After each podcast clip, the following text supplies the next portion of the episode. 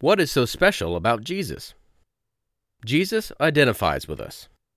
We do not have a high priest who is unable to sympathize with our weaknesses, but we have one who has been tempted in every way, just as we are, yet was without sin. Hebrews chapter 4 verse 15. Jesus, our high priest, builds a bridge across the gulf that separates us from God. The Latin word for priest means bridge builder. We think of the cross as the bridge to God, and it surely is. But in other important ways, Jesus identifies with mere men and women like us. The incarnation itself is an astounding act of identification with the human race. The incarnation is the belief that in Jesus, the eternal Word of God appeared in human form. God becoming human is a dramatic identification with sinners such as you and me. Incarnation means coming in the flesh with its chafing limitations. Saint Ignatius of Antioch, martyred in AD 117, taught that Jesus took on human form not for 33 years here on earth, but for eternity.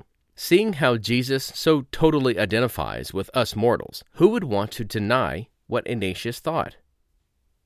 The temptation reveals how Jesus identifies with us. Jesus struggled with hunger, power and or success and worship issues, but he overcame the temptation to let physical needs elbow out the spiritual priorities. Jesus declined the temptation to secure his following through the sensational. Jump off the temple turret and come floating down unhurt, the devil suggests. That will get their attention better than a sermon. Satan then quotes a psalm to Jesus to make his point. See Matthew chapter 4 verse 6. Jesus has the devil's number. He knows his name, Diabolus, the one who tears apart, the one who causes division.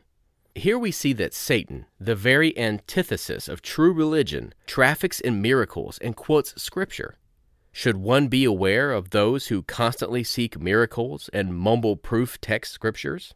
Further, Jesus withstood the temptation to strive for worldly success, not making a million dollars, not that kind of success, but something more sinister, Jesus rejected the power whereby Satan, the prince of the power of the air, rules the kingdoms of the world.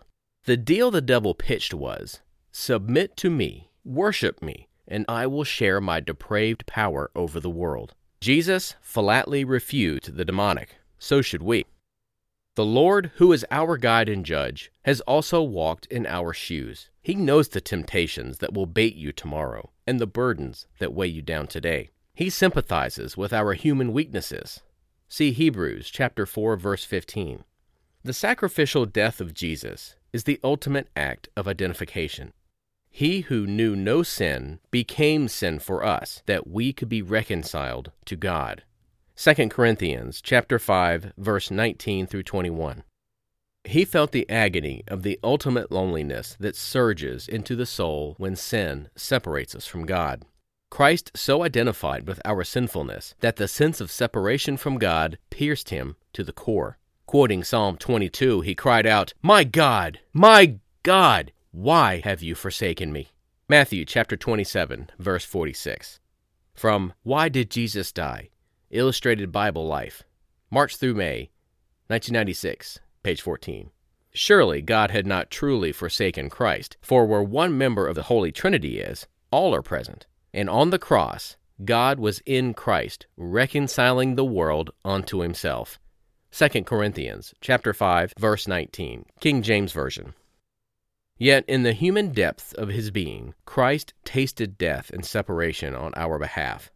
As theologian Thomas A. Noble writes, God himself, God the Son, became human in order that on our behalf he might complete that atonement from the human side too. From Reflecting God, page 60. The baptism dramatically signals Christ's identification with unworthy sinner. It is a take your breath away act of identification with us. Let me set the scene. In the murky waters of the Jordan, John the Baptizer is baptizing those who respond to his call for a baptism of repentance for the forgiveness of sins. Luke chapter 3 verse 3. You brood of vipers, John thunders. Who warned you to flee from the coming wrath? Produce fruit in keeping with repentance. Luke chapter 3 verse 7 and 8. Those wearied with the weight of their wickedness step into the Jordan as an act of repentance. The word for repentance is metanoia. That means to change your mind and turn in a new direction. That is, turn from your sins and to God. The men and women in godly sorrow for their sins wade out to meet John. He prays for them and then baptizes them. Somehow they feel their sins wash away in the waters of the Jordan. Metanoia has happened. Forgiveness is received, and those dripping with the baptismal waters no longer define themselves as sinners. Who is that? It is Jesus the Nazarene. He is in line, in line with the repenting sinners. Why would the Son of God, who knew no sin, be baptized like this? There is no doubt about the invitation given by the preacher. This baptism of repentance is for guilty sinners. So why would Jesus Christ, who has never sinned, not ever, not even once, wade into the river as if he were just another sinful man? According to scholars and teachers like Ralph Earle, Wesley Tracy, and John Shea, only one answer makes sense. Christ so identifies with human need that he, who will one day bear our sins to Calvary, now experiences on behalf of all mankind the washing of baptism. From Reflecting God, page 60. Crossways. Dr. Wesley D. Tracy, the speaker, knew parts of this teaching sermon would challenge commonly held assumptions. Therefore, pastoral rather than confrontational language was used. He hoped to open minds and not use accusatory language that always produces defensiveness. There were many quotations in the sermon. Most of the footnotes were not spoken in the preaching of the sermon, but the quotations from respected theologians let the hearers know that these ideas were not the preacher's alone. Praise be to the God and Father of our Lord Jesus Christ. In his great mercy, he has given us new birth through the resurrection of Jesus Christ from the dead. 1 Peter chapter 1 verse 3. What do you see when you look at the cross? I mean, really look at the cross. Not when you note the cross on the bell tower that lets you know the place you turn to get to the one hour Photoshop. Not the way you look at a cross shaped locket to see how it sets off an indigo blouse. What do you visualize, feel, and think when you look at the cross of Christ? I feel that the doctrine of the cross, the doctrine of atonement, has become a matter of assumption, an almost glib, been there, done that level of consideration. But the mysterium tremendum of the atonement deserves more attention than that. Only in heaven we will fully comprehend all the dynamics of this miracle of love and grace. Sometimes our preachers and songwriters even get a little bit careless in slinging around crosstalk. The ideas we preach, teach, and sing sometimes go down crossways to the person really seeking to know the God behind and the God on the cross. We certainly will not probe all the sacred depths of the mystery of the atonement in this sermon today. I cannot answer all the questions. But let me ask some questions that evangelicals need to look at given the offhand crosstalk that abounds today. When you look at the cross with the eyes of your heart, do you see primarily punishment? I spoke on the phone the other day to a young woman, a graduate of Nazarene College. She is active in the youth program and conducts a Bible study in her home. She was complaining about her pastor's sermon. Not so unusual, I know. It seems that her pastor had preached on the awfulness of sin and he failed, according to the young woman, to tell them that, and now I quote her, Jesus had taken the punishment for our sins. This young woman is very dear to me, my granddaughter, but I had to stop her and ask, where in the Bible does it say that Jesus was punished for our sins? Well, of course, she couldn't come up with any reference. And you couldn't either, because as Nazarene theologian H. Ray Dunning says, the notion that Jesus bears punishment for man's sin is totally foreign to the New Testament. Grace, Faith, and Holiness, page 372. J. Kenneth Grider, another Nazarene theologian who disagrees with Dunning every chance he gets, actually agrees with him on this point. The sacrificial death of Jesus was not an act of punishment, or if it was, the divinely inspired New Testament writers missed it. But evangelicals and fundamentalists often use that imagery. Looking over the second grade curriculum of a leading evangelical publisher, I read this sentence. I mean, I held the paper in my hand and read it myself. God killed Jesus for your sins. Who could blame the little kids for feeling sorry for Jesus and being mad at God the Father? That's the problem with that kind of language. It impugns the good name of God the Father. It paints a picture of a dad enraged and outraged at life in general, and at his kids in particular. He grabs one of his sons and flogs him, thrashes him to the door of death. His rage finally appeased, he announced, I forgive you. What? If the son could speak, he would say, and I quote theologian J. Kenneth Grider, the son would say, No, you did not forgive me. You punished me. A Wesleyan Holiness Theology, page 329. Grider, my teacher at seminary, goes on to say if the Father's justice must be satisfied by punishment, then no forgiveness is possible. It is either punishment or forgiveness, surely not punishment and forgiveness. Page 329. Clark H. Pinnock, Canadian evangelical theologian, reminds us God is not sadistically crucifying his beloved Son. Jesus did not die to change God's attitude toward us, but to change our attitude toward God. The cross was not a sacrifice without which God could not love or forgive us. It was a sacrifice without which we would not have been able to accept forgiveness. Unbounded Love, InterVarsity Press, 1994, page 103. Another problem with punishment talk is that we separate the persons of the Trinity and pit them against one another, as in God killed Jesus. The Trinity is a unity, a community of love that cannot be separated or divided. The Christian faith teaches that there is one divine essence, three distinct persons, with the totality of the essence dwelling in each person. The God revealed in Jesus is one God revealed, as our articles of faith declare, as Father, Son, and Spirit. Baptist theologian Stanley J. Grenz says, This God is one, for the three persons share the same will, nature, and essence. Christians are not polytheist, for we do not worship three distinct gods we serve the one God who is Father, Son, and Spirit. What Christians really believe and why. Louisville, Kentucky, Westminster, John Knox, 1998, page 71. What does this mean? It means that wherever we find one person of the Trinity, we find them all. As the Bible says, God the Father was in Christ on the cross, reconciling the world to himself. 2 Corinthians chapter 5 verse 19.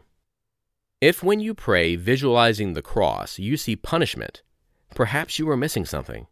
Have you conjured up a fierce God who is not about to offer any grace or forgiveness until somebody bleeds? Who could call that forgiveness? God the Father deserves better from us. Let us be careful how we use punishment language when we speak of the Father, who is, after all, according to St. Paul, the Father of compassion, the Father of all comfort. 2 Corinthians chapter 1 verse 3. When you look at the cross, do you see a debt paid off? When you think of the cross, do you think of a debt being paid? Think about this. Who paid what? To whom? And why? I hate to blame the lawyers like everyone else does, but a lawyer got Protestants to think of the atonement as a legal transaction in which Jesus paid the debt for our sins. John Calvin was a great man, but he was a lawyer first and a theologian second. His crosstalk was legalese from beginning to end. To Calvin, one of the greatest of the Protestant reformers, God was a stern judge who is mad at us and must be appeased. Jesus stepped up and paid the debt that made God stop being mad and start loving and forgiving us. In his Institutes, Brother Calvin made it seem that God wanted Jesus to die and predestined Pilate and Caiaphas to make it happen. Surely not. Jesus is God's beloved Son. The Father and the Son are not divided or in opposition. Pinnock, page 102. Nazarene theologian J. Kenneth Grider rejects the cross as debt paying. He says, even as one cannot punish and also forgive, one cannot accept payment for a debt and still forgive. Page 331. Grider points out that the scripture indeed says, You are not your own. You are bought at a price. 1 Corinthians chapter 6, verses 19 and 20. This no doubt means that we are bought with the price of Christ's suffering, not the price of a debt being paid.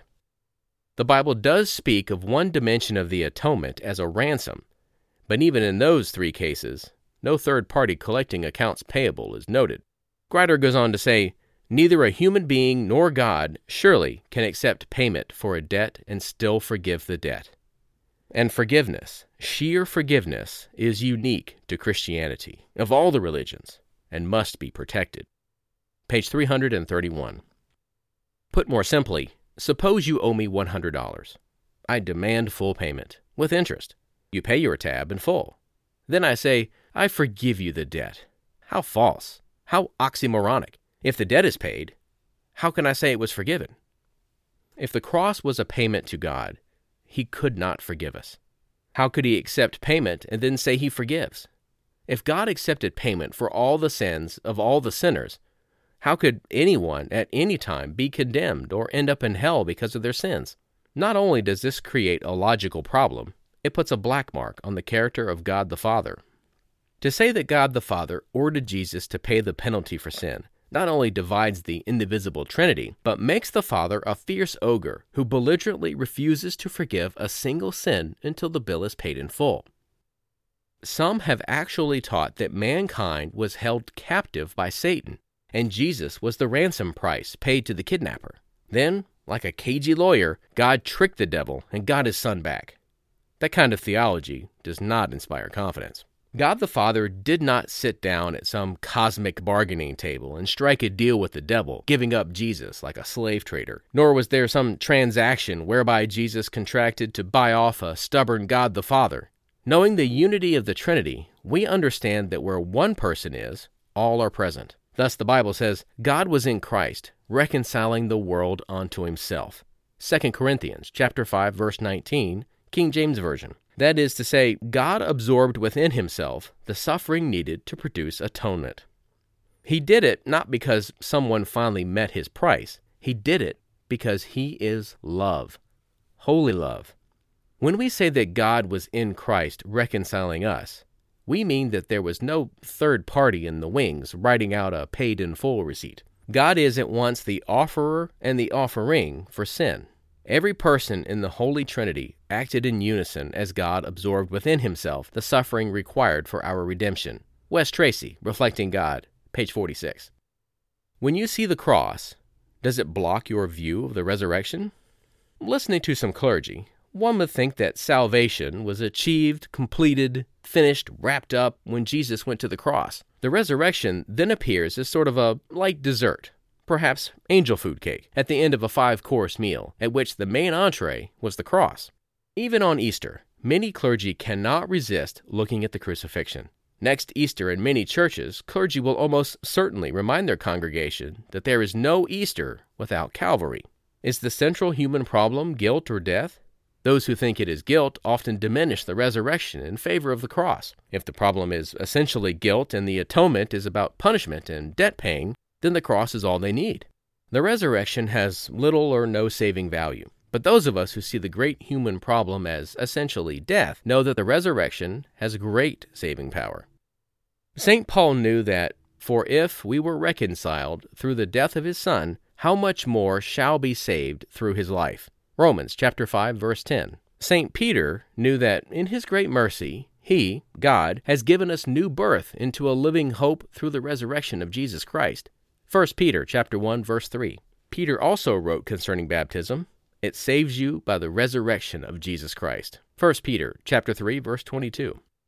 Make no mistake, both guilt and death are great human problems, but in the cross and the resurrection, both problems are fully dealt with. Forgiveness of sin and eternal life. What more could we ask for from a loving Redeemer? Sometimes we need to be reminded that without the resurrection, we would probably have never heard of Jesus of Nazareth. No resurrection, no Christianity. The bodily resurrection of Jesus stands as the cornerstone of the church. What about all those commandments, parables, and the miracles of Jesus? What about the crucifixion? Without the resurrection of Jesus, you would have never heard of any of those. Not one. His life and death would have been anonymously buried by the sand of time. Not a footprint would have been left by the Nazarene without the resurrection. Josephus, the ancient historian, wrote that during the first century AD, the Romans crucified 1.1 million Jews. When the Roman legions tore down the temple, Josephus says the soldiers crucified Jews on every standing tree in Jerusalem. When they ran out of trees, they nailed them to walls. The blood of crucified Jews ran in rivers down the street. Jesus would have been just one in a million except for the resurrection, which validated his incarnation, miracles, teachings, and his sacrificial death. Today, resurrection power fuels the experience of eternal life. What Jesus did had never been done before in the whole history of the universe. C.S. Lewis says, He has forced open a door that has been locked since the death of the first man. He has met, fought, and beaten the King of Death.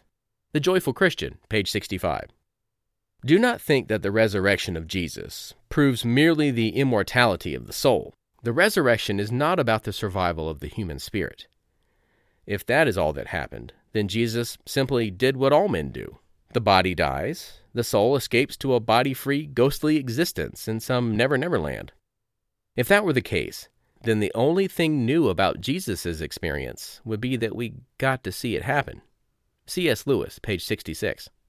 The resurrection of Jesus included the resurrection of the body. We too then look forward to being raised imperishable, for the perishable must clothe itself with the imperishable, and the mortal with immortality. Death has been swallowed up in victory. 1 Corinthians chapter 15 verses 52 through 54. We do not know nearly all that we would like to about that resurrection body, but we know that we shall be like the risen Christ. 1 John chapter 3 verse 2.